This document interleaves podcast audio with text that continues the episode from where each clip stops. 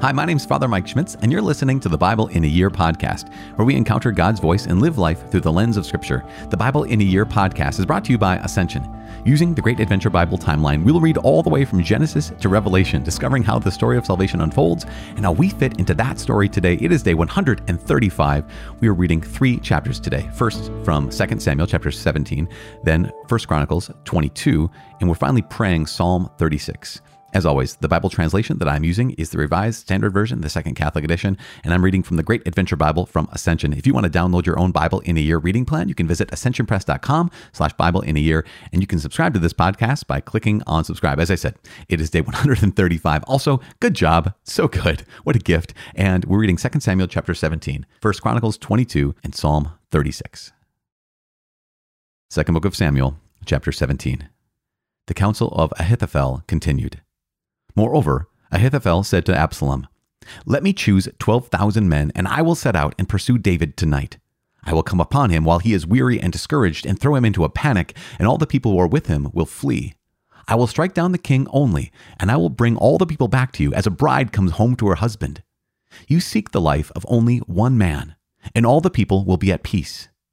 And the advice pleased Absalom and all the elders of Israel. The Counsel of Hushai. Then Absalom said, Call Hushai the Archite also, and let us hear what he has to say. And when Hushai came to Absalom, Absalom said to him, Thus has Ahithophel spoken, shall we do as he advises? If not, you speak. Then Hushai said to Absalom, This time the counsel which Ahithophel has given is not good. Hushai said, Moreover, you know that your father and his men are mighty men, and that they are enraged like a bear robbed of her cubs in the field. Besides, your father is expert in war. He will not spend the night with the people. Behold, even now he has hidden himself in one of the pits or in some other place. And when some of the people fall at the first attack, whoever hears it will say, There has been a slaughter among the people who follow Absalom. Then even the valiant men, whose heart is like the heart of a lion, will utterly melt with fear, for all Israel knows that your father is a mighty man, and that those who are with him are valiant men. But my counsel is that all Israel be gathered to you from Dan to Beersheba as the sand by the sea for multitude, and that you go to battle in person. So we shall come upon him in some place where he is to be found, and we shall light upon him as the dew falls on the ground, and of him and all the men with him not one will be left. If he withdraws into a city, then all Israel will bring ropes to that city, and we shall drag it into the valley, until not even a pebble is to be found there. And Absalom and all the men of Israel said, the counsel of Hushai the Archite is better than the counsel of Ahithophel. For the Lord had ordained to defeat the good counsel of Ahithophel, so that the Lord might bring evil upon Absalom. Hushai warns David to escape. Then Hushai said to Zadok and Abiathar the priests, Thus and so did Ahithophel counsel Absalom and the elders of Israel. Now thus and so have I counseled. Now therefore, send quickly and tell David, do not lodge tonight at the fords of the wilderness, but by all means pass over, lest the king and all the people who are with him be swallowed up. Now Jonathan and Ahimaaz were waiting at En-rogel. A maidservant used to go and tell them, and they would go and tell King David, for they must not be seen entering the city. But a lad saw them and told Absalom, so both of them went away quickly and came to the house of a man at Bahurim, who had a well in his courtyard, and they went down into it. And the woman took and spread a covering over the well's mouth, and scattered grain upon it, and nothing was known of it. When Absalom's servants came to the woman at the house, they said, Where are Ahimaaz and Jonathan? And the woman said to them, They have gone over the brook of water. And when they had sought and could not find them, they returned to Jerusalem. After they had gone, the men came up out of the well and went and told King David.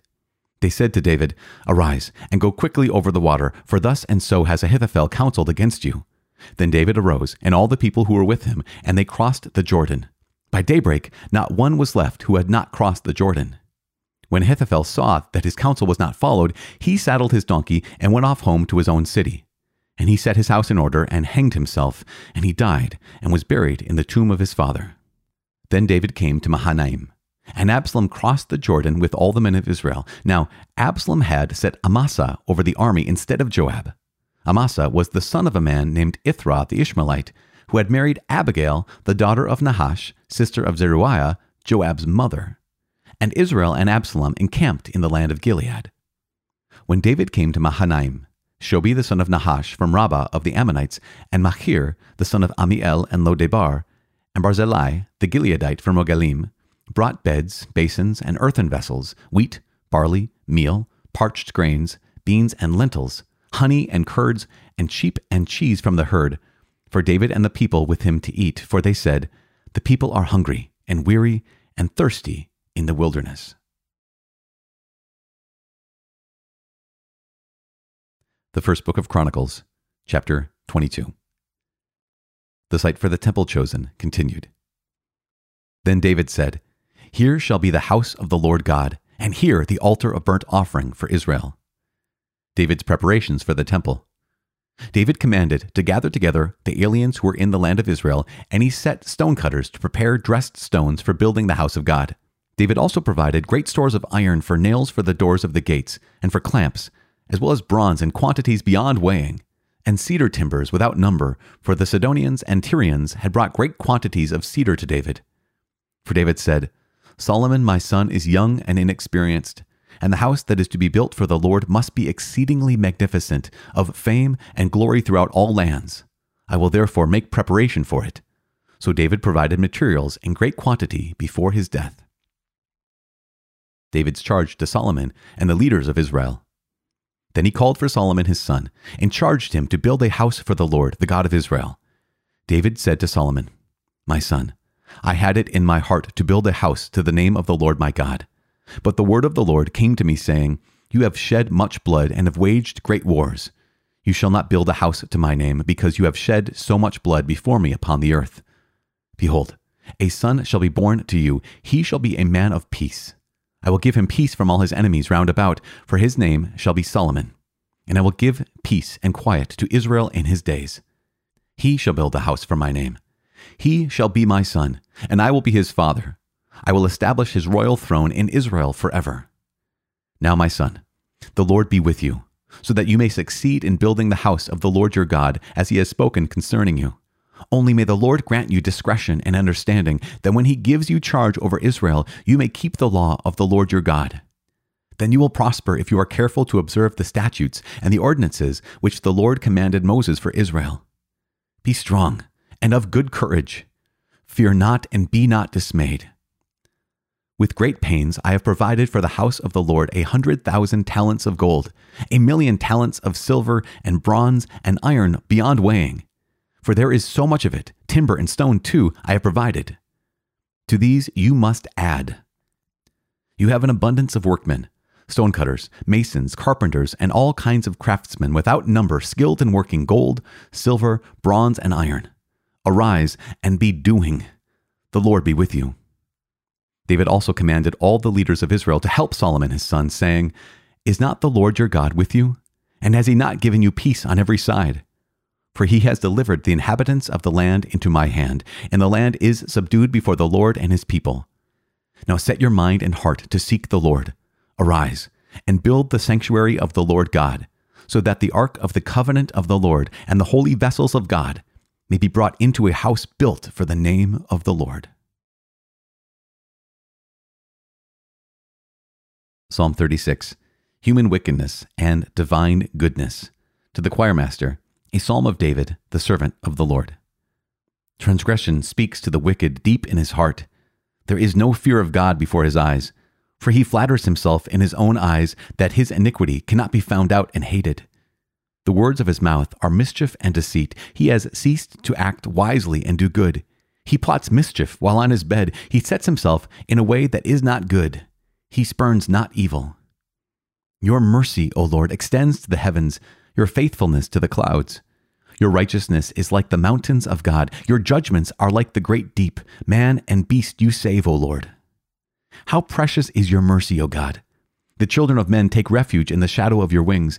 They feast on the abundance of your house, and you give them drink from the river of your delights. For with you is the fountain of life. In your light do we see light. O continue your steadfast love to those who know you, and your salvation to the upright of heart. Let not the foot of arrogance come upon me, nor the hand of the wicked drive me away. There the evildoers lie prostrate, they are thrust down, unable to rise. Father in heaven, we give you thanks. We praise your name and we give you glory. We thank you for your justice because your justice is that you are right and you are true, you are fair, and what we deserve, you are willing to give. But we also thank you, Lord God, for your mercy. And we know that in your mercy, you do not contradict justice, but in your mercy, you fulfill justice in yourself and in giving your son as the sacrifice for my sin, as sacrifice for our sins. You show yourself to be a God of justice and mercy in your one heart, as you are one God in your one character, truly consistent, just, and merciful. And so we thank you. I thank you, God, for your justice, that you're not fickle. I thank you for your mercy, that you are love. Please receive our thanks and praise this day. In Jesus' name, in the name of the Father, and of the Son, and of the Holy Spirit. Amen. Okay, so here we are. Gosh, 2 Samuel chapter 17. Remember, this is like intrigue. This is all about, yeah, the stuff that goes on when there's civil war, when there's war going on. So we have Ahithophel, right, who's a trusted counselor. He has great advice. And the advice is hey, just let me, I'm going to lead 12,000 men. We're going to just go kill your father. We're going to just destroy him. And then everyone else will be saved. Everyone else will be spared. We'll bring them back and it'll be a celebration because it wasn't civil war that destroyed everybody. It was just the one king took care of him done. And a lot of people actually like you, Absalom. So that's this is going to be good. And then what happens? Well, Hushai, remember Hushai was the spy that David had sent to stay with Absalom and to present himself as Absalom's servant. As I served your father, David, now I serve you. And Hushai, uh, he not only has great advice, well, a great advice for David, but it's advice that appeals to Absalom's vanity. Remember, Absalom is a very good looking man. He has hair that weighs a lot of weight. and from top of his head to the tip of his toe, he has no flaw in him and he has vanity, right? So what does Hushai say? Hushai says, okay, let's not let Ahithophel go and kill your father David because then Ahithophel has the victory. How about you, Absalom? How about you lead the people? And we have to do this because remember, your father David is a mighty warrior. His mighty men around him are valiant men. And if you're going to let Ahithophel go and destroy this mighty warrior, this mighty man, that's not the way to go. Not only because of a bunch of reasons, but but also because you know what's going to happen is you've never been in battle. You've never fought any wars. You've never earned people's respect when it comes to being a conqueror. David is a mighty man. Everyone knows it. His mighty men are valiant men. Everyone knows it. So you need to lead them, Absalom yourself. And Israel gathered to you, and then they will be able to basically uh, put their trust in you, put their confidence in you, and see you as the true king. And so Absalom more or less falls for Hushai's advice. And what happens? Ahithophel goes back to his home. He says, when Ahithophel saw that Hushai's advice was heeded and his was not, he went back to his home, got his affairs in order, and he killed himself. Now, why did he do this? Not because he was embarrassed, not because he was pouting, but because he realized Ahithophel is a smart guy. Ahithophel knows Hushai's advice will be followed and it will bring about the destruction of Absalom, that David's going to win based off of Hushai's, Absalom following Hushai's advice. And so he doesn't want to live as a traitor to the king who's coming back home pretty soon after basically David defeats his own son in battle. So it's just the kind of one of these moments of intrigue and these moments of of uh yeah, just what it is to have a spy basically in your own in your own home. And one last thing. Absalom makes Amasa the captain of his army instead of Joab. Now, why does and then it goes on to say, Amasa was the son of a man who was this person, who was married to this person, who was child of this person. Basically, here's the connection. Amasa, who is now Absalom's chief or his general, captain of his army, is a son of a niece of David. So David had a niece, and Amasa was the son of that niece, and is a cousin of Joab. Just in case you're wondering, I did not follow the family connection in all of that. That's the connection here. Now, as Absalom goes off into battle in pursuit of his father, we're getting to that tomorrow. But going to First Chronicles 22, remember that in First Chronicles uh, 21, David had said, okay, we're going to make Jerusalem the place of the temple. In fact, it was the site of Ornan's threshing floor, right? One thing that I failed to highlight yesterday, I just want to point this out, is that David said, Hey, I want to offer, I'll buy this threshing floor from you. I want to buy this whole land because we're going to build a temple here. We're going to build a place of worshiping God, an altar here. And Ornan says, No, no, yeah, let me just give it to you. And I'll give you my, my cattle as well. And give you the threshing sledges. Uh, you can burn those for the sacrifice. And, and David makes a really big point of highlighting the fact that he's like, No, no, I'm going to pay you for this because this should cost something And there's something really true about this, right? Uh, a religion that doesn't cost us anything, or Christianity, following Christ that doesn't cost us anything, is only going to go so deep. It's only gonna only to go so deep in our lives.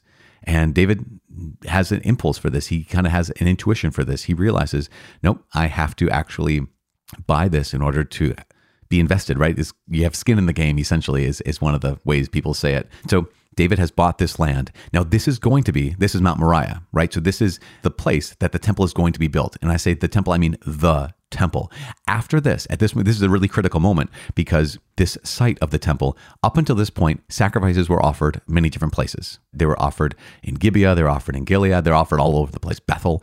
But at this point, sacrifice will only be offered in one place, that you have many synagogues, but only one temple. You don't offer sacrifice in synagogues. You don't worship in synagogues. You only worship in the temple in Jerusalem. And this is the beginning of David collecting all these all these materials and actually people who can work with these materials, a craftsman and, and whatnot, to build the temple. He can't build it, right? It's his son Solomon. That's why we read in First Chronicles chapter 22 today that here's David saying to Solomon, I've amassed all these materials. I've gathered all these things. You have to add to them because you're going to build a temple to the glory of God.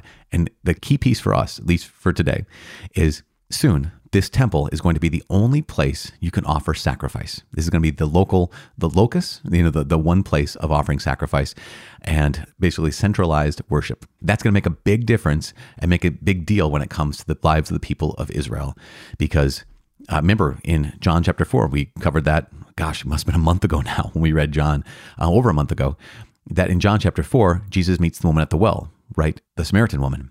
And she says that we worship here, but you Jews say that you can only worship in Jerusalem. Who is it? You know, who's right?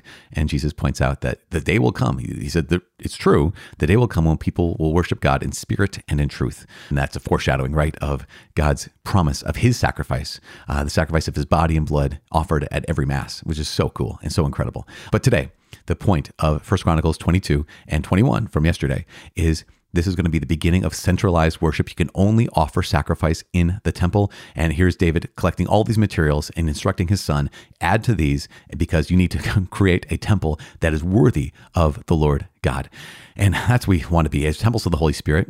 Those of us, if you've been baptized, you're a temple of the Holy Spirit we want to be a temple worthy of the Lord God. And so we just ask, Lord, renew me, renew my heart, renew my soul, renew your, your gift of grace inside of me so that I can truly live in such a way as a living tabernacle, as a living temple, um, be a place of your spirit where your truth and your life abides. So we keep praying for each other. Um, I'm praying for you. Please pray for me. My name is Father Mike. I cannot wait to see you tomorrow. God bless.